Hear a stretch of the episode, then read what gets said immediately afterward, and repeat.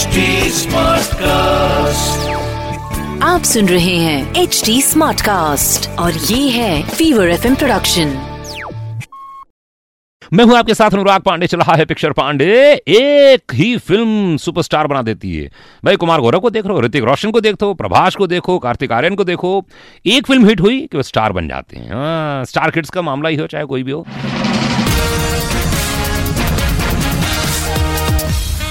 आपको बता दूँ कि उनमें से बहुत सारे ऐसे लोग हैं स्टार किड्स में, जो कि यार एक सफलता के बाद दूसरी सफलता नहीं देख पाए वो लोग। और दो भी देख ली तो क्या हुआ? आगे नहीं चल पाया जैसे राजकुमार कोहली के बेटे, अरमान कोहली, वाशु भगनानी के बेटे, जैकी भगनानी। बॉलीवुड हीरोज की लंबी कतार है, जो आज भी तलाश रहे कि यार काश एक मौका मिल जाए, मैं भी हिट और सुपर हिट हो जाऊँ।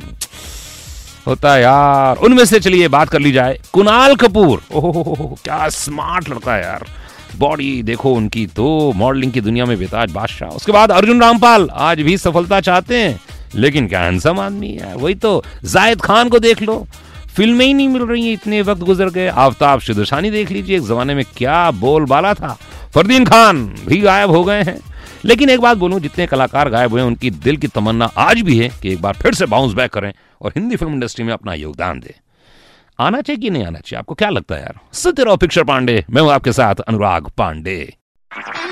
आप सुन रहे हैं एच डी स्मार्ट कास्ट और ये था fever F production H smart Smartcast.